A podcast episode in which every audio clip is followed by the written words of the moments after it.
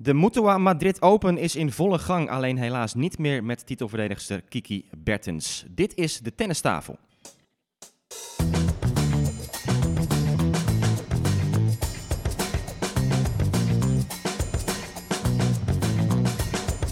Please take your seats quickly, ladies and gentlemen. Thank you.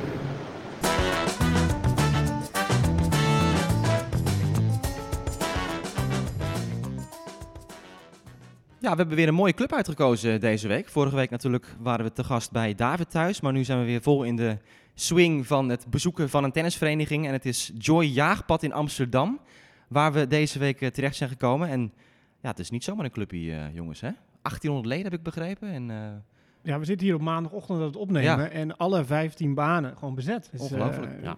En van jeugd tot en met veteranen, hè? Alles staat op de baan nu. Ja, alhoewel het wel echt wel een eh, seniorenvereniging is. En dan bedoel ik niet senioren met oudere mensen, maar eh, de grootste groep is tussen de 25 en de 40. Van de 1800 leden, zo'n 1400 zeg maar eh, seniorleden. Dat is echt een boel. En nog 400 op de wachtlijst. ja, Ongekend. ja dat is, eh, er zijn heel wat clubs jaloers op. op maar dat is ook een beetje wel hier in Amsterdam, hè. Dat eh, heel veel eh, ja, leden geen plekje hebben eigenlijk. Dat te weinig banen zijn. Volgens mij 100 of 110 banen te weinig in heel Amsterdam. Ja, ongelooflijk. Ja, wat mij gelijk opviel is ook dat we hier binnenkwamen. Je ziet allemaal mooie attributen uit het verleden. En ja, het is zo'n grote club. Ze hebben ook zelfs een eigen magazine. Nou, wij werken natuurlijk samen voor Tennis Magazine. Hebben in dat opzicht eh, ook gelijk die, die blaadjes even doorgespit. En ze maken niet alleen dingen over de club zelf, maar er staan hele artikelen in over het internationale tennis. En we, we moesten wel een beetje lachen, want ja, David of, eh, of Stefan, jij maakt voor, voor Tennis Magazine vaak een beetje van die fotoreportages. Hè, met van die onderschriftjes erbij en eh, kan je een beetje creatief uitleven. Dus ik zag een rubriek, of we zagen een rubriek die jou denk ik wel een beetje ook eh, aansprak, denk ik. De, de Scream Queenies. Nou, de rubriek Tien foto's. Tien foto's van, van dames die, die geluid maken bij het slaan van een tennisbal. Dat laat ik het zo zeggen, David. Ja, dat staat er. En er staan wat leuke eh, onderschriften bij, Stef. Heb je een favoriet inmiddels? Eh, nou, je zit me wel voor het blok, maar eh Michelle Larger de Brito, dat zeggen de mensen misschien helemaal niks qua tenniskwaliteiten, maar qua kreunkwaliteiten, stip op één. Ja, dat was, dat was zo'n talent uit Portugal. Ook bij IMG en zo, de grote Ja. agency onder contract gestaan, waar een paar Nederlanders ook werken als, als managers. Tien namen echt, echt willekeurig vrij. eh, Ja. het, is, het is uit een magazine volgens mij van vorig jaar.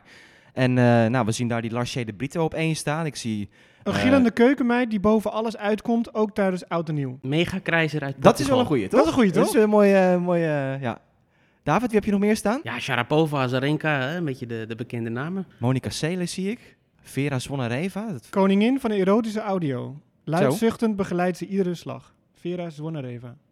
Ja, in 2020 inderdaad, dit magazine. Je, ja, je hebt toch een beetje het gevoel dat we in een soort eh, woke eh, hè, eh, periode zitten. Maar dat kon nog gewoon in eh, 2020. kon allemaal nog dat soort, dat soort bijschriften. Goed, we gaan die top 10 wel even op ons Insta zetten. At de tennistafel natuurlijk. Ehm, ja, verder Joy Jaagpad, een, een, een club met veel historie. 80 jaar oud geloof ik ongeveer. Nou ja, dat is wel grappig, want ik, ik probeer dat te achterhalen. En op de website ehm, staat een, een stukje erover. Beetje verwarrend, dus ik ga het eh, even voorlezen.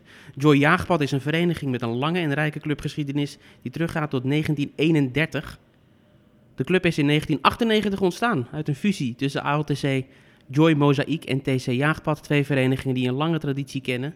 In 1931 werd eh, ALTC Joy opgericht, dat in 1970 samenging met het in 1949 opgerichte ALTC Ja, Mozaïek. op, eh, dit, dit volgt niemand meer, toch? De oprichting van TC Jaagpad vond in 1971 plaats, dus eh, ja, je mag kiezen. ja, ja, ja, ze hebben elk jaar een feestje. Vereniging met een rijke historie en een complexe Ja. historie. Laten we het daarop eh, Maar ophouden. het, het grootste feestje misschien wel 2015 geweest. Dat de Zwarte Tulp wonnen als eh, vereniging Precies, van het jaar. Ja, volgens mij hebben we er allemaal tegen gespeeld ook, toch? Ja. Wel, op enig moment in de competitie gedurende onze carrières. Maar vereniging van het jaar, hoe, hoe, word je dat? Wat is daar eh, het criterium voor? Hoe, kom- je daarvoor in aanmerking? Ja, volgens mij moet je voorgedragen worden en eh, hoeveel activiteiten er zijn. En, en, de harde kern, ja, de details weet ik daar eigenlijk ook niet Nee. van. Maar in ieder geval een heel jury vanuit de KNTB die dat dan bepaalt. Ja. En, ehm, maar goed, het ligt aan de rand van de A10. En ze hebben een heel spiksplinternieuw clubhuis, wat in april 2018 is geopend. Wat, wat daarvoor was echt een krakkemikkige bende. Een heel klein clubhuisje, vlak aan die A10. Maar die A10 gaat verbreed worden, ooit. Maar dat is echt een lang eh, slepend traject. Sindsdien eh, hebben ze dus een heel mooi nieuw eh, clubhuis eh, gekregen. Nou, ze zijn ook helemaal van de actualiteit, hè? want ze hebben een, eh, een bestuur dat eh, weg is gegaan of dat eh, wordt vervangen. Dus een demissionair bestuur hebben ze het inmiddels al over. Dus dat, eh, Ja, past we helemaal zijn ontvangen tijd. door de clubmanager, Ja, Richard ja. Lim. ja, Ja, die heeft het helemaal in de watten gelegd. En er wordt druk geformeerd. precies. Ja. Ja. inderdaad. Ja, de notulen die, eh, die zijn nog wel allemaal, eh, allemaal geheim, geloof ik. Maar ehm, ja, dat is Joy Jaagpad. We gaan het hebben over eh, wat er allemaal is gebeurd de afgelopen week. Want de Madrid Open is begonnen. Een toernooi ja, met natuurlijk een, een grote historie ook. En waar Kiki Bertens haar beste prestatie eigenlijk heeft neergezet in haar carrière, twee jaar terug. Door de titel te winnen van Simona Halep in de finale. Werd nummer vier van de wereld. Hoogste ranking ooit gehaald voor een Nederlandse tennisser eh aller tijden. Dus interessant natuurlijk hoe ze dit jaar zou gaan spelen daar. Zeker ook met die Achillespees. En ehm, Kiki Bertens is al uitgeschakeld. helaas. Zeker, zeker. En eh, die ranking waar je het over hebt, eh, daar is ook weinig eh, meer van over, jammer genoeg, na deze week. Want ik meen dat ze gaat zakken naar 17. Ja. Een tijdje geleden dat ze daar stond. Ja, ze verloor van eh Kudermetova in de tweede wedstrijd die ze speelde. Ze won wel de eerste ronde van een 15-jarige speelster uit Andorra. Ja, maar dat was mooi hè. Want toen Kiki won in 2019 was de prijsuitreiking. En dan, dan werd ook de winnares van het juniorentoernooi in Madrid erbij gehaald. En dat was dus toen die, die Victoria Jiménez. hup, nog iets? Of zoiets. Ja, nog wat, ja. Ja. En die, ehm, ja, dus dat was een meisje, van 14 naast Kiki. En die, die stond dus nu gewoon in de eerste ronde, werd ze aan haar gekoppeld notabene. Als wildcard toegelaten en dan tegen Kiki spelen. Ehm deed Bloednerveus was Ja, was wel Ja, leuk, wel leuk bloednerveus. spel. ja, maar ze deed het nog best aardig. Lefty. Toch? Ja, aardig Tweede set werd het eh, Ja, ja. ja, ja. Alleen, eh, nou, Kiki won natuurlijk wel en eh, moest dan tegen Kudermetova spelen. Een van de beste speelsters van de afgelopen maanden. Ja, Dus dat wel, ja. ik zag ook al bij de bookmakers dat Kiki gewoon underdog was in die partij. En dat, ja, dat, dat, dat kwam eruit. Ik vond dat Kiki best nog redelijk speelde op zich. Alleen, Ja, ze kwam steeds een break voor in beide sets. Ja. Dus dat is wel belangrijk. Maar wat mij dus opviel steeds, was op het moment dat ze dan, nadat ze die break voorkwam en teruggebroken werd, dat het dan ook mentaal of zo, dat het er niet meer in zat. Ze kon Ja, niet meer, dat- ze dat- ging niet meer, of dat die frustratie was te groot, dat ze niet hè, dat extra zetje nog kon geven van, om er echt een, eh, een strijd tot het einde van de set van te maken. dat wilde ik zeggen. En dan zie je natuurlijk Kudermetova. Hij heeft gewoon heel veel wedstrijden gespeeld, gewonnen. Ja. En Kiki heeft helemaal geen referentiekader meer voor zichzelf. Nee. En, en En geen vertrouwen. even iets mis. Ja, en dan, dan kan ze daar niet... eh, de, de weerbaarheid is dan nee, te klein op precies, dit dat is precies Dus wat mij ook opviel. Dat ze echt eh, er niet, die, die ja, strijdlust heeft ze natuurlijk wel, maar dat kwam er niet echt... eh, Het geloof uit. zat daar niet, eh, niet bij, Nee. helaas. Dus maar ja, dat is gewoon de fase waar ze nu in zit. Ik bedoel, ja, maar ik hoop dat het een fase is. Ja. ja, zeker. Ik denk dat dit is echt een opbouw nog steeds. Dus we moeten niet nu denken van dit is het. Weet je, dit is het begin van, van, van wat er nog allemaal gaat komen, denk ik. Nou, en het belangrijkste is ook of die Achillespees nu natuurlijk wel goed herstelt. Want we zagen de vorige keer, elke keer als ze een wedstrijd speelde, dan was er gewoon weer een terugslag op fysiek gebied. Nou, we weten natuurlijk niet hoe het nu eh, op zich ervoor staat, maar we gaan ervan uit dat, het, eh, dat ze door kan spelen. Maar dat is ook nog iets om in de gaten te houden hoe dat verder gaat met, eh, met Kiki. Alleen ja, naar nummer 17 gaat ze wegvallen. Dat is wel even een, eh, Ja, verschilletje. ja, het, Maakt het het feit, wat uit? Ja, het, het feit dat ze Nou ja, nog- Lotingen straks. Roland nou, Garros niet. Is een 32. dus Ja, je nou 12 bent. Nou, de eerste, 17 eerste maakt niet 16 hè, scheelt natuurlijk Ja, wel. Als je top precies, dat- 16 dat is, staat, eh, want dan kan je iets minder snel die, die toppers tegenkomen. En als je 16 of 17 tot 32, dan kan je in de derde Ja, ronde kan je echt ja. een grote uh, speelster treffen. Ja. Nou goed, het feit dat ze nog eh, in of rond die top 10 hing, was natuurlijk ook wel ehm, ja, die rankingwijzigingen en regelingen de afgelopen tijd. Anders was ze al verder weggezakt al eerder. Dus ze heeft daar nog lang van kunnen profiteren. Maar ja, het moment is nu wel echt daar dat het, eh, dat het misgaat. Voor we verder gaan over Madrid wil ik eigenlijk even teruggaan naar wat uh, nieuwsitems van de afgelopen week. En één ding sprong er bij mij wel uit, Stefan, is jij haalde een tweetje aan van een speler die een dubbele fout sloeg, die allebei zijn services gewoon rechtstreeks over het hek sloeg aan de overkant. Dat was En- een matchpoint, hè? Matchpoint tegen. En je had het over een, een jeugdzonde die, uh, die iets opriep bij jou. Wat was dat? Ja, dat deed me herinneren inderdaad. Uh, ik serveerde niet zelf, de tegenstander serveerde. Het was uh, Masters finale, nou ja, in de drie, of in B1 toen nog, weet ik het. En ik was natuurlijk weer, ik was gefrustreerd, want het lukte niet, de finale winnen. En op matchpoint uh, voor mijn tegenstander is weer tweede service. En ik sla die bal echt rechtstreeks gewoon ja, 100 meter de lucht in het hek over. En dan later stond er in de, in de krant, het weet ik nog wel, het Haarlems Dagblad stond uh, op het moment... Verkeerd geraakte die turn op matchpoint? Nee, nee, hij had het goed oh. gezien. Oh, okay. Stond van op het moment dat de spelers uh, de handshake bij het net maakten, plofte de bal in het zwembad van een van de nagelegen villa's. dat zou het zomaar waar kunnen zijn geweest. Ja, ja, ja. Dus ik ben er niet trots op. En toen ik dat filmpje zag, dacht ik, jeetje, ja. Nee. We doen allemaal wel eens iets. Uh, nou, ik heb, ik heb het nog bij, uh, bij Gaston Gaudio gezien, weet je heeft natuurlijk Roland Garros gewonnen tegen Coria, die krankzinnige finale in, uh, in 2003, geloof ik. Twee, drie? Nee, drie was Verkerk. Vier. Vier was het. Vier, en ja. daarna kwam Nadal, ja. Ja, die is daarna helemaal van het padje geraakt, psychologisch gek geworden. En toen in één keer kwam hij in Scheveningen spelen. Dat Challenger toernooi. Toch maar weer proberen om te, om te spelen. Dus er staat in één keer Gaston Gaudio daar in, in Scheveningen voor tien man te tennissen. En ook eh, ja, de tegen een of andere onbekende gravelbijter. En het loopt voor geen meter. en die stond ook gewoon een aantal keren in die wedstrijd. Gewoon up rally, bal vier keer heen en weer. Boom! Knalt hij hem 80 meter de lucht in. eh, Het stadion, of de, de park af. Dat je denkt, hè, weet je? En gewoon een aantal keer op een willekeurige moment had hij zo'n actie. Nou ja, echt, echt eh, totale waanzin. Dus dat, eh, ja. Maar ik heb het John van Lottem ook wel zien doen. Bij ons op de club, tegen Zandvoort, eh, competitie. Dat, die serveerde echt rechtstreeks gewoon het hek over de duinen. Oké, ik weet niet of John hier blij mee is. oké. ik schrijf hem even op voor als John binnenkort een keer te gast is misschien in onze, in onze aflevering. Maar eh, ja, nee, ja, ze hebben allemaal eens eh, van dat soort eh, gekke dingen. Wat, je had met je, je rackets in de sloot of zo, hè? Of- Ja, mijn vader gooide mijn rekkers in de sloot. Oh, je vader, ja. Ja, ja. ja. ja. Na een wanprestatie van mij, dus eh, het kan Maar ik allemaal. weet wel weer tegen wie het was. Het was tegen Hans Zwarts. En die hangt hier op de muur in eh Joy. Ja, Oké. als een van de clubkampioenen dan. Dus toen herinner ik me weer aan tegen wie het was. Dus we hebben nog een haakje zelfs eh, in dat opzicht. Ja, je hebt een hoop mensen hier op de muur zien staan die je kent, toch?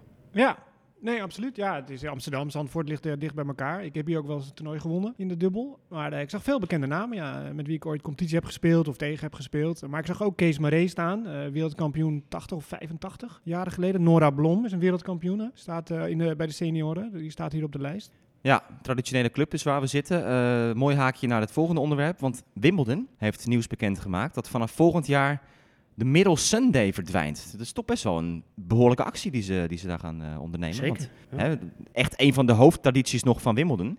Naast het spelen in het wit eh, misschien. eh, is, was die Middle Sunday, de rustdag tijdens het toernooi. Gevolgd door die Manic Monday met alle vier de rondepartijen altijd. Wat altijd zo'n prachtige tennisdag is. Ja, wat vinden jullie daarvan? Dat het stopt? Ja, dat ze gaan doortennissen. Ja? Ja? terecht. En ja, het is ook een rete commerciële dag, zo'n zondag. Hè? Eh, iedereen is vrij om daar naartoe te gaan. En het jammer is, vind ik, dat je dan zeg maar... Vroeger was Wimbledon bestond een beetje uit twee toernooien. Het begon dan op maandag met Gekkenhuis. Dat, dat, dat vond ik altijd wel gaaf. Ja. Ja, het werd de mooiste tennisdag van het jaar vaak genoemd. Althans, het programma op die Manic Ja. Monday, direct na eh Middle Sunday. Eh, maar ja, de argumenten begrijp ik ook wel. En ik ben normaal gesproken heel traditioneel ingesteld. Maar precies wat je zegt, het is een rete commerciële dag. Je hebt natuurlijk heel veel mensen, gewoon de, de, de werkende mensen als het ware.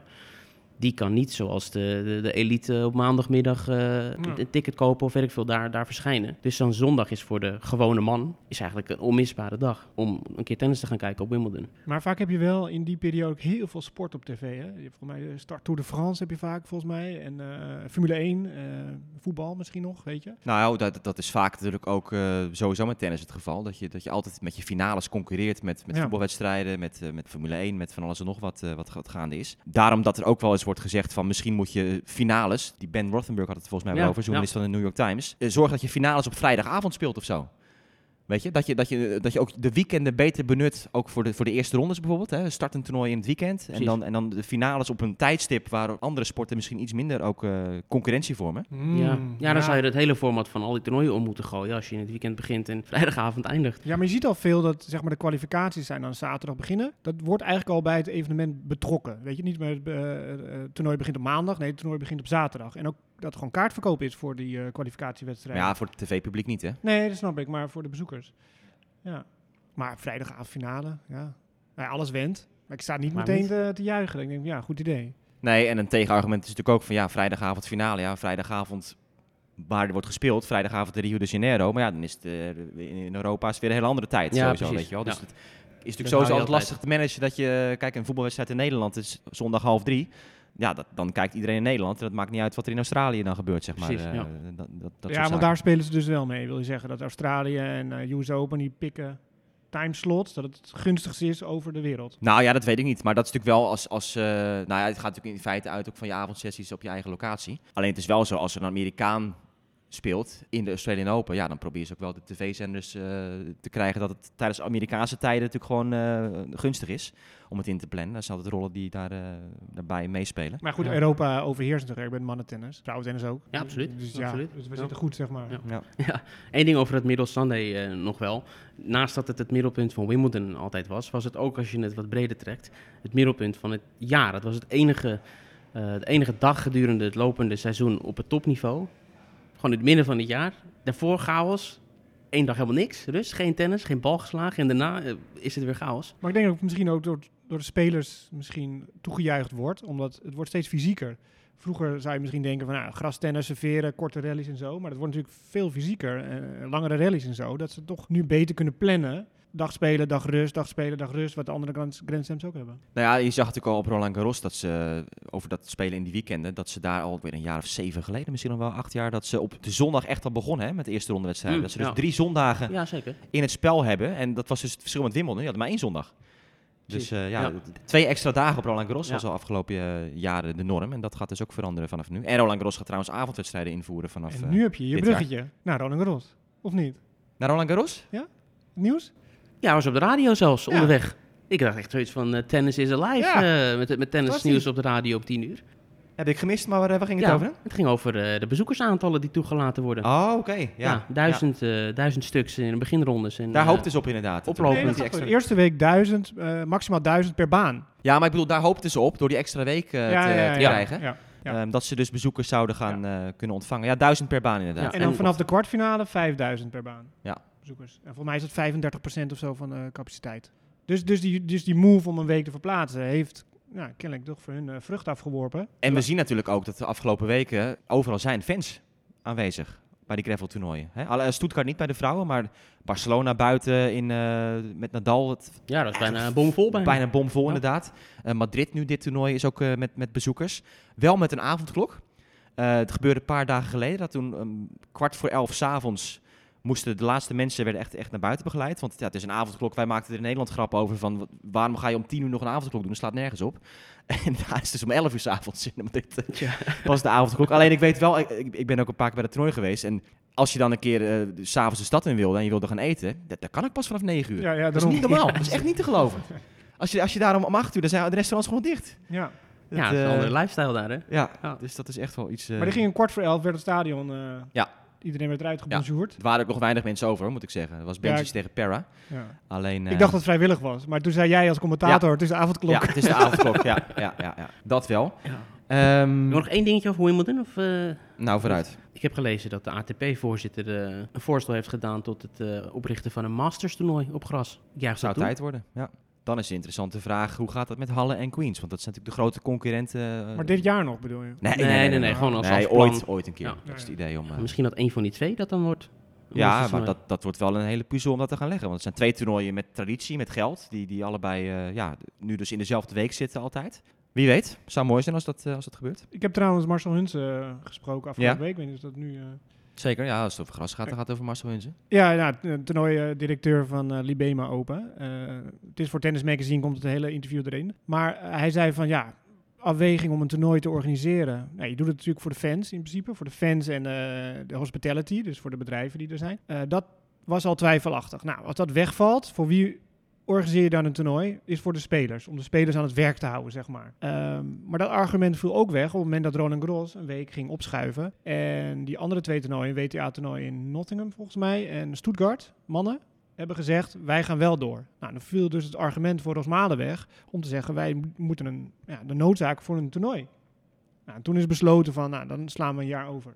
En dan wordt niet gecompenseerd door eh, Roland Garros, waar misschien de geruchten voor waren. Maar dat, Ja. dat is niet zo. Dus eh, nou, op deze manier eh, is het tot stand gekomen, die beslissing. Helaas. Maar dat is dan, als ze dus niet gecompenseerd worden, is dat ook wel een, een klap financieel of niet? Of is het ook juist dat ze nu gewoon heel veel besparen door dat nu zo Nou ja, ze snel... besparen natuurlijk wel. Het enige waar je niet op bespaart is de grasbanen. Hm. Die moeten onderhouden worden. Ook al wordt er niet op gespeeld een jaar lang, of weer een jaar niet. Die moeten gewoon goed onderhouden worden Oh ja. om dan toch klaar te zijn. En dat is een behoorlijke kostenpost. Ik heb ook nog gevraagd, is uitstel een optie? Nou ja, gras later in het jaar niet. Grastoernooi organiseren. Ik zei, ja, maar kan je daar dan niet een hardcourt of gravel of iets... eh, ja, dat is niet te doen. Dat, dat, dat gras, dat, daar kan je niet overheen leggen of zo. Dus dat, ja, dat is geen optie. Ja, ehm, vorige week nog een ander nieuwtje is het, eh, het afscheid van een speler die toch wel naam had gemaakt eh, voor zichzelf op jonge leeftijd. Iemand met een unieke eh, speelstijl.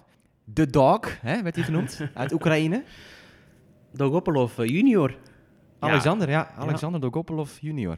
Ja, ja buitengewoon eh memorabele speler natuurlijk. Om de manier waarop hij liep, de manier waarop hij serveerde, de manier waarop hij slicete. De manier, alles eigenlijk was, was uniek eh, aan die man. Het, eh, in zekere zin een soort Santoro ook wel, hè? Een soort eh, Ja, ja, nakomeling van, van hè, het Fransman met die, al die slices, een dubbelhandige voor- en Ja. slice, dubbelhandige backhand slice. En maar wat Dogopolov dan wel had, is dat hij ook echt die ballen gigantisch kon versnellen zomaar. Ja, het was echt een belevenis om naar die man te kijken. Ja, ja. En, Ja, en de- die, die, die- geen bal was hetzelfde. Er gebeurde Nee. altijd wat anders. Maar hij was al drie jaar of zo volgens mij geblesseerd. ja, hij heeft en was allerlei al, eh, eh, weg, ziektes eh, gehad en ja. ik geloof bloedaandoening. en, ja. En hij kon hiphoppen. Ik heb, voor mij heb ik ook wel zien rappen of zo. En ik heb hem wel eens op een catwalk zien lopen. En terwijl hij Ja, niet hij de knapste was. Hij is met, met, met rally, rallyauto's ook allemaal bezig geweest en zo. Ook een beetje Architectuur met geloof ik ook, of ontwerp of zo, Ja, binnenhuisontwerp. ja, allerlei eh, aparte Altijd zaken. dat haar, zo netjes. Zo Ja. ja. Mooie, mooie, mooie speler. Ja, dus die is gestopt. En het was ook wel leuk, want hij, hij heeft dus echt al jaren niet gespeeld. En het was eigenlijk meer een bericht dat je denkt van... oh, was hij nog niet officieel gestopt, weet je wel. En hij zegt zelf ook van... ja, zoveel prachtige reacties eh, gekregen en eh, helemaal ontdaan daarvan. Hij zegt, ik had geen idee dat mijn tennis zoveel betekende voor mensen, weet je wel. Dus hij is echt helemaal daar toch... eh, ja, soort, soort heeft hij... ehm, ja, positieve gevoelens eraan overgehouden. Aan dat toch even bekendmaken van dat hij is gestopt. En één man vooral, hè, die natuurlijk een, een reactie ook plaatste. Privé berichtje gestuurd naar Dogopolov. Maar met zijn toestemming wilde hij dat toch even ook openbaar maken op social media. Ja, ik vond het goed dat hij dat deed. Ik vond het prima. Ik had hem een privébericht gestuurd, maar hij mocht het eh, op... Oh, dat bedoel je niet? Oh, nee, ja, ja. nee, het ging over iemand anders, hè, David. Roger Federer, ja, die had hem een berichtje eh, gestuurd en dat eh, werd toen doorgeplaatst inderdaad, openbaar. Had dat nooit verwacht kreeg, dat ja. eh, de grote Roger hem ook nog een hart onder de riem zou steken in dat opzicht. Dus Dogopolov, die gaan we niet meer terugzien in zijn carrière. Ehm, afgelopen week twee ATP-toernooien die zijn gespeeld. Kleinere ATP-toernooien. Heel apart dit jaar, want natuurlijk de vrouwen zijn al een tijd bezig in Madrid. De mannen beginnen nu pas deze week. En in München werd er gespeeld in een Estoril. ATP 250 toernooien. Nicolas Basilashvili won ineens weer een titel in Duitsland. Dat is ook, ook iemand als we het hebben over onvoorspelbare spelers. Hè? Natuurlijk win- winst op Federer dit jaar ook in, eh, in Doha. En pakte daar de titel. En nu het beste in, in München. In één keer weer... eh, Ja, als die man het op Staat zijn heup, op, op zijn heup heeft, dan eh, is iedereen eh, in de problemen, lijkt het wel. Maar ja, dat na een jaar of anderhalf dat je hem totaal niet ziet of dat hij geen pepernoot raakt, dan staat hij er ineens weer. Een Nederlands succes. BMW Open in München. Wesley Koolhof weet Ja. je wat winnen is. Ja, absoluut. Maar dat, ja, Met een andere partner met een andere één keer, part, ja. Lucas Kubot en Wesley Koolhof zijn een nieuwe samenwerking dit jaar gestart. Nou, zeven toernooien gespeeld, twee kwartfinales. Dat was het wapenfeit wat ze hebben geleverd. Die gaan uit elkaar. Dus Wesley speelde deze week met Kevin Kravic. Winnen de titel in eh, München. Roland Garros kampioen, Kevin Kravitz. Ja, want zijn partner is geblesseerd, Andreas Mies. Dus die, eh, die vormde een duo. Die winnen meteen de titel. Deze week speelt hij nog met Kubot Ja. Madrid. Tegen Tsitsipas, Tsitsipas Ja. Ja. Ja, en dan nemen ze afscheid. En dan gaat hij verder met Jean-Julien Roger. Die afscheid neemt van Marcelo Melo. Dat is ook geen succes gebleken dit jaar. ja, maar die hebben amper een wedstrijd gespeeld samen. Me- Royer en Melo. Nou ja, een paar eerste rondes. En, eh, die klik was er niet, maar met Koebold, ik heb het ook eerder gezegd voor mij in de podcast. Ik zie die klik niet. Nee, ik heb de ABN heb ik ze echt van dichtbij gezien. Ik zie die klik helemaal niet. En ik ben ook benieuwd of dat ging komen. Nou, die gaat dus ook niet komen. Hoe zal Koebold vorige week voor die tv hebben gezeten? Dat hij de, de titel ziet winnen. Zou hij het dan gunnen of zou hij dat Ja, en dat hij dus nu weer met hem moet gaan spelen. Ja, en nu weer naast hem, ja. Ja, het, bl- het blijft toch, het blijft toch een, een, een krankzinnig wereldje eigenlijk. Hè? Ook ik, ik heb zelf met Royer dan een tijd gesproken begin van het jaar. En eh, ja, ik wil ook weer nummer 1 van, hij wil nummer 1 van de wereld worden nog. Super ambitieus. En Marcelo Melo, goede vrienden. Eindelijk gaan ze een keer samen spelen. Zit al jaren zit er, zat het eraan te komen, eh, allemaal dat soort teksten. Eh, en dan dan spelen ze misschien vier, vijf potjes en het is afgelopen. Hetzelfde met Koolhof, die eh, met, met Kubot dan, eh, dan gaat spelen. Ja, voormalig nummer 1 van de wereld. Ja. is niet eh, een koekenbakker. Het blijft een... eh, Ja. Hij zat te denken over een, over een woordspeling op uh, koekenbakker en kubot. Ja, geloof ja, ja, ik zag het aan je ogen, ja. Nee, precies. Eh, nou, dat is weer even het uitstapje naar het, eh, het dubbelspel. Ehm, ja, trouwens, Tsitsipas, Tsitsipas, hè, die kregen dus ook weer een wildcard in Madrid. Ja, dat, is toch, dat is toch eigenlijk van de gekke dat die, die Petros Tsitsipas, hè, die zou, die zou de clubkampioenschappen bij Joy Jaagpad nog niet winnen volgens mij in het enkelspel. En, die, en die, die, die gaat dan gewoon op de ATP-tour, krijgt die wildcards omdat zijn grote broer eh, zo, zo goed kan tennissen. Ja, het is business. Het is wat aantrekt. Maar in Madrid, weet je, het is een duizend series ja, toernooi. Het is ja, toch... nou goed, die willen ook publiek. Ja, En dan trekt Tsitsipas Tsitsipas toch meer dan... eh, Nou, het is wel vreemd, want Tsitsipas, kijk, bij die kleine toernooitjes snap ik het wel.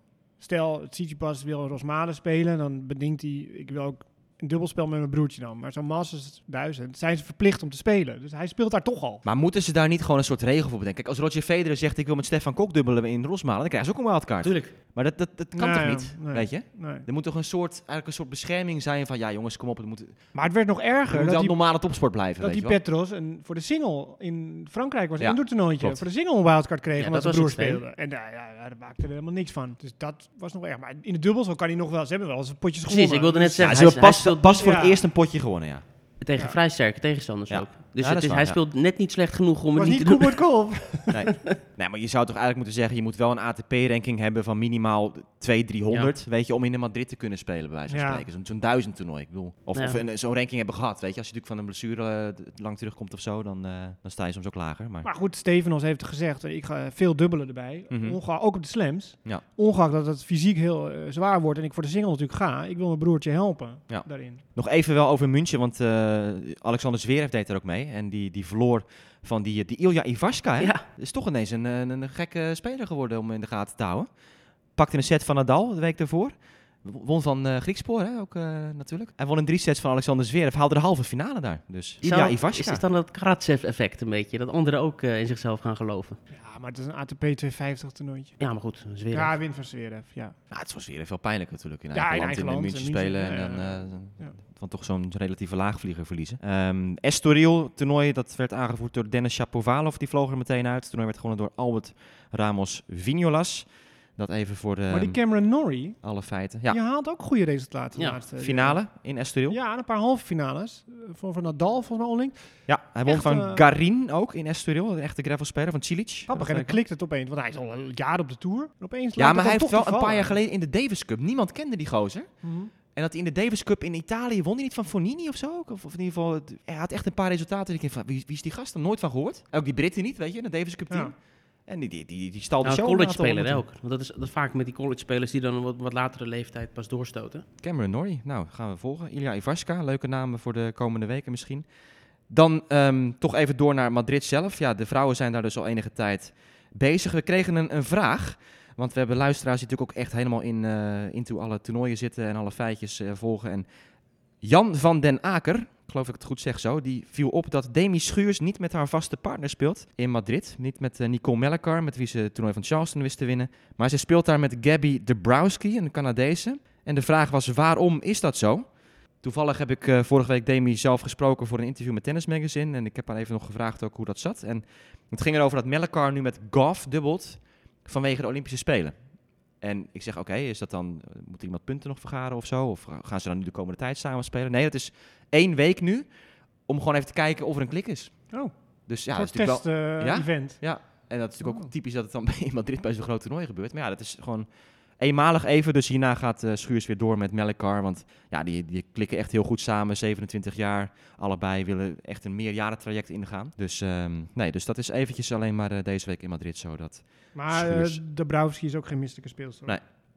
ook een echte dubbelaar inderdaad. Ja. Aantal dagen dus al bezig. Vooral de vrouwen die hebben al grote wedstrijden gespeeld. Eh, Wat is jullie opgevallen? Eerste, nou ja, laten we zeggen, kleine week van het toernooi dat er is getennist. Eh Barty blijft winnen, is me opgevallen. Osaka die probeert op gravel eh, uit de voeten te komen. Ehm, Koe op ijs een beetje, vond ik. ja, maar zo vanzelf eh, vrij tevreden zijn ze na de nederlaag eh, gisteren tegen Mugova, ja. Mugova. Carolina Mugova, eerste gravelwedstrijd van het jaar was het van, eh, van Naomi Osaka. Koe op ijs, vond je? Hoe ze bewogen en zo, ja. Ja, vind ik wel. Het viel me gewoon op hoe lang het duurt voordat ze uit een hoek terugkomt. Ja. Want als dan deed ze vaak de, de baan een beetje opende.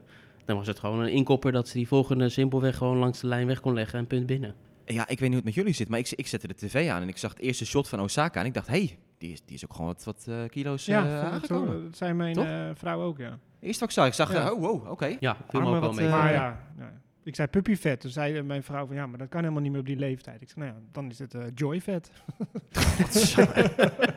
Ze heeft eh, de bloemetjes buiten gehangen. Ja. Nee, maar zij is echt, Zag niet eh, heel fit uit. de US Open zo vorig jaar was ze echt meer echt die spieren die je toen zag en zo. En nu, eh, ja, dan, het helpt ook niet mee als je dan op gravel gaat spelen, als je juist dan wat kilootjes natuurlijk extra meeneemt voor het voetwerk. Alleen, ja, wat mij ook opviel is dat je, je zag haar een beetje geforceerd. Ze probeert die topspin aan te leren of zo. Hè? Dat ze even, even die, die boog erin brengt. En die ballen komen natuurlijk veel hoger op, ook voor haar, dan ze normaal gesproken op het hardcourt gewend is. Op heup- Zeker in Madrid. ja, zeker in Madrid. Zeker op heuphoogte is, eh, is Osaka supergoed als ze gewoon in, in het ritme kan komen. En het was echt zoeken van, ja, hoe, hoe moet ik het nou doen eigenlijk op gravel? En moet ik nou die spin spelen? En moet ik die bal naar hoger raken? Of moet ik... Geforceerd zat ze naar dingen te zoeken, had ik het gevoel. Ja, maar Mugova deed het ook wel goed.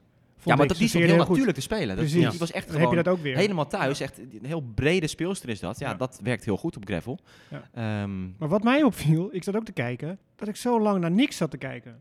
Die, die tijd tussen die punten door leek wel eeuwigheid te duren. En dan hadden we een heel kort punt. En nou, dan duurde het weer, en het duurde weer. dan had je Perra er tegen. Bencic moeten zien van de week. Dat was echt niet normaal. Die Perra die, die staat gewoon alles weg te knallen. En de gemiddelde rallylengte was volgens mij 2,3 of zo. Ja. Ja, was niet te doen. Was niet te doen. Totaal geen ritme in die partij. En eh, ja, En dan nog derde set tiebreak. derde set tiebreak, ja. Ja. En eh, de, de- goed, dat was dus die, die avondklokwedstrijd. Ja, niet te geloven, joh. Maar Op gravel notabene. Dat, eh, of Osaka die is natuurlijk heel erg bezig met Vizet, haar coach, om, ehm, ja, om dat gravelspel te verbeteren. Maar is het als je zo goed bent als Osaka op, op andere banen, moet je dan niet gewoon even niet nadenken, maakt niet uit waar ik op sta, ik speel gewoon mijn spel. En oké, misschien is het niet perfect gravel, maar is, leidt het niet af van haar eh, voornaamste kwaliteit als ze te veel bezig is van, oh hier moet ik de gelei inzetten, hier moet ik dit doen. Als zij gewoon haar eigen spel speelt. En Ja, volledig- maar dat, dat, dat proberen ze ook wel deels, geloof ik, het eigen spel te spelen. Maar je ziet gewoon dat, dat op gravel, eh, er gebeurt veel meer. Elke bal komt anders aan. Op hardcourt is het veel, toch veel meer... Elk punt is in zekere zin deels hetzelfde, vind ik. Hè? De balbanen zijn heel gelijk en, en de stuiten zijn regelmatig. En ja, het gaat gewoon sneller, dus, dus je hebt ook minder tijd om creatief te zijn op, op, op hardcourt. En ik denk dat dat gewoon de zwakte blootlegt van Osaka. Dat ze in zekere zin nog steeds toch een beetje eendi- eendimensionaal is. Wat ik bedoel te zeggen is, haar, haar basisniveau, als ze gewoon Ja. dat het pang-pang tennis speelt, wat ze zo goed kan. Als ze gewoon ongestoord niet gaat zitten nadenken over andere dingen, is dat niet goed genoeg om het wel ook op gravel dan Ja, maar dus niet als je tegen de Mugawa speelt. Die, die wel gewoon echt die, die baan breed kan maken en, en kort lang en dat soort zaken. Ja, Ja, maar je had misschien in het verleden ook niet bedacht dat Sharapova Roland Garros ging winnen. In het begin. Want ik kon ook niet goed bewegen op de gravel. Maar later ging ze dat toch verbeteren. Nou, twee keer gewonnen. Ja. En ik denk, Enige Grand Slam dat ze twee keer heeft gewonnen. ja, en ik denk dat Osaka wil natuurlijk ook dolgraag Roland Garros en Wimbledon winnen. Want dan heeft ze alles. Dat dit gewoon een traject is van, om Roland Garros nu of volgend jaar te winnen. Het hoeft niet nu Madrid te winnen. Dat gaat helemaal niet om een Rome volgende week. Het Nee. gaat erom dat ze die stappen maakt. Klopt. En bij Sharapova zag je ook wel echt, op een gegeven moment, die, die gleed ook echt goed in die ballen. En de dropshot, hè, dat was echt zo'n ja. project van Ja, Groeneveld eh, destijds. Dat ze Ja. dat veel meer moest gaan gebruiken. Zelfs Serena Williams is ook, is ook veel beter geworden daarin, in het complete tennis. En lezen wat er gebeurt in een rally op gravel en dat soort zaken. En, en dat, dat heeft Osaka gewoon nog niet. Ik moet, ja, nu schiet me ook die quote van Rublev te binnen, die ook zei deze week van, ja, kijk, gravel tennis, hij zegt, het is het echte tennis, omdat hier moet je gewoon alles doen.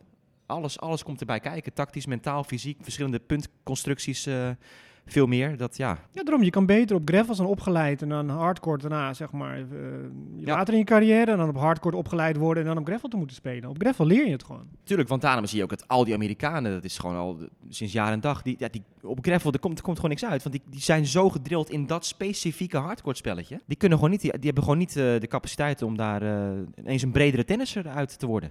Ja, ook een paar uitzonderingen daar gelaten. Ja, Nou ja, natuurlijk. Maar ik denk dat, dat Osaka gewoon heel goed moet kijken wat heeft Sharapova gedaan in het verleden. Dat haar voorbeeld moet zijn. ja, we kunnen helaas nog niet praten over de kraker tussen Barty en eh Swiatek, die Ja. vandaag in Madrid wordt gespeeld. Roland Garros kampioenen van eh, de laatste twee edities. Ik vind het, ik vind het echt weer, weer ouderwets leuk om nu naar tennis te kijken. Omdat je gewoon, je zit weer in dat gravelseizoen en je ziet die fans op de tribune. Hè. We hadden het in Barcelona en zo dat ook, ook meegemaakt.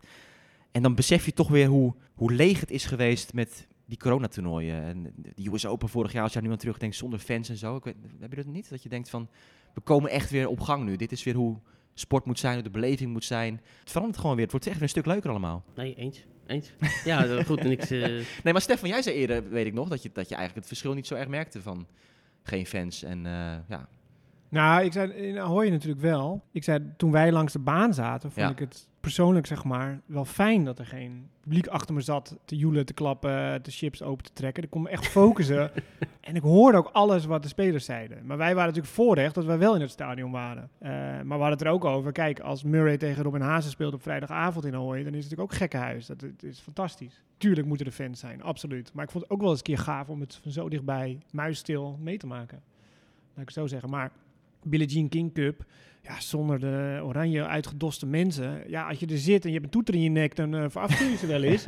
maar nu, eh, ja, mis je ze wel weer. Weet je, dat is toch wel weer de charmes.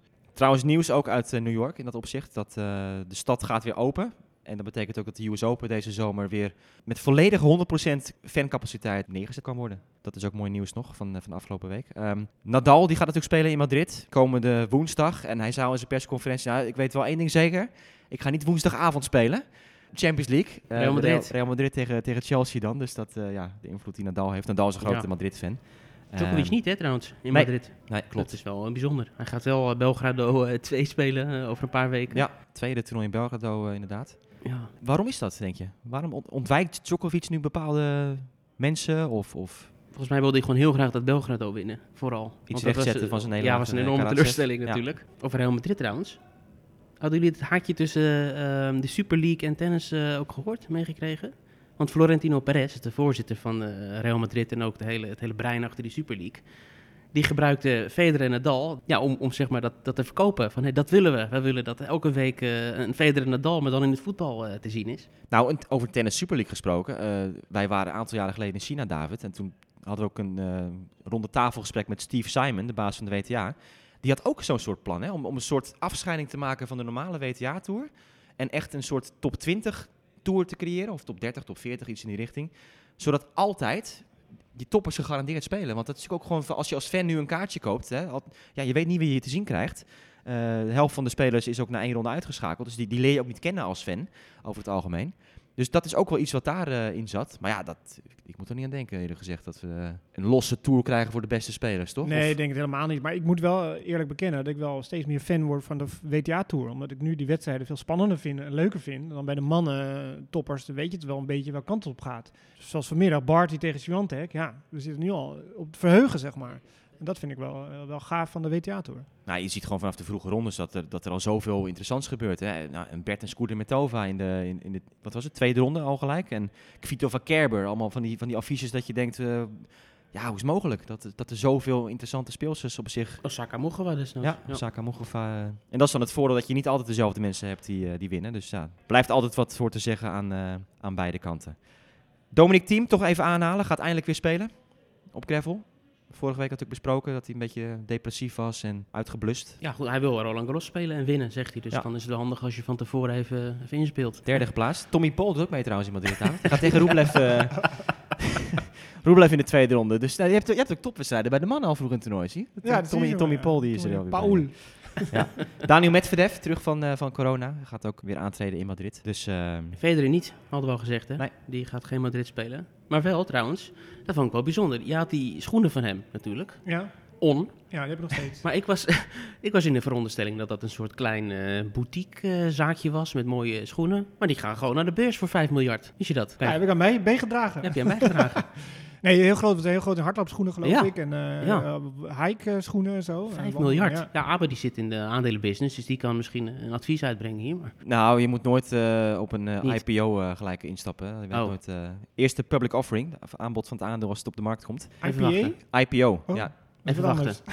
bier. Ja, Nou goed, in de dus volgende aflevering ja. mocht de Want tijd je weet zijn. nooit dan, hoe, het, hoe het in het begin beweegt, dus dat is altijd oppassen. Maar dit is pas over een half jaar of zo, hè, dat ze naar de, Oké, we houden het in de gaten. naar de beurs gaan. On, ja. Meer jongens, of zijn we er doorheen? Heb je nog andere gekke haakjes, Eh, David? Nou ja, ik kan nog wel een tip geven. Er komt een veiling aan om Ja. bij Federer te blijven. Ja. Die gaat eh, allerlei eh, spullen, eh, bijzondere rackets, eh, weet ik veel, eh, schoenen zag ik voorbij tassen, komen alles wat hij, ja, wat hij eh, in het verleden heeft eh, gebruikt. Eh, dat gaat bij Christie's. Hopen ze anderhalf eh, miljoen Heb je dollar. geld nodig? Nee, het is voor de foundation. Al die spullen gaan eruit en het wordt dan doorgezet naar zijn eh, foundation. Maar hij heeft altijd al zijn records bewaard, hè? Ja. En wat was, was zijn vrouw of zo? Die zei Ja, die van, zei, waarom- is- waar, moet, we? waar moet je al die records, Ja. eh, wat moet je ermee? ja. Goed, dat hebben Maar ze dat is dus allemaal voor- emotionele waarde blijkbaar. Voor zulke Federer. momenten is dat dan ook. Ja, goed, als je anderhalf eh, miljoen ermee kan eh, binnenhalen voor die foundation. Ja, nou, dat heeft hij aan rente per dag. Dus Ja, maar goed, zo, eh, je maakt er ook mensen blij mee die dat Ja, kopen. nee, daar gaat het meer om volgens mij. Ik geloof dat de, de, de waarde is tussen 4000 en 70.000 per eh voorwerp. En heb je al iets eh, op het lijstje Nou. staan dat je wil? 4000 tot 70.000 dollar. Ik pas. Maar wat zou je dan, wat, als je stel je, maakt niet uit, je kan kiezen. Wat zou Nou je ja, van hem je willen hebben? Als je, als je een, een, een racket zou kunnen hebben waarmee hij een Grand Slam toernooi en Wimbledon of zo heeft gewonnen, is dat wel bijzonder. Voordat we stoppen, heb jij geprobeerd in de microfoon te bijten? Om even te kijken of, eh, of die van chocolade is misschien? Of Oh niet? god, verschrikkelijk programma is dat, hè?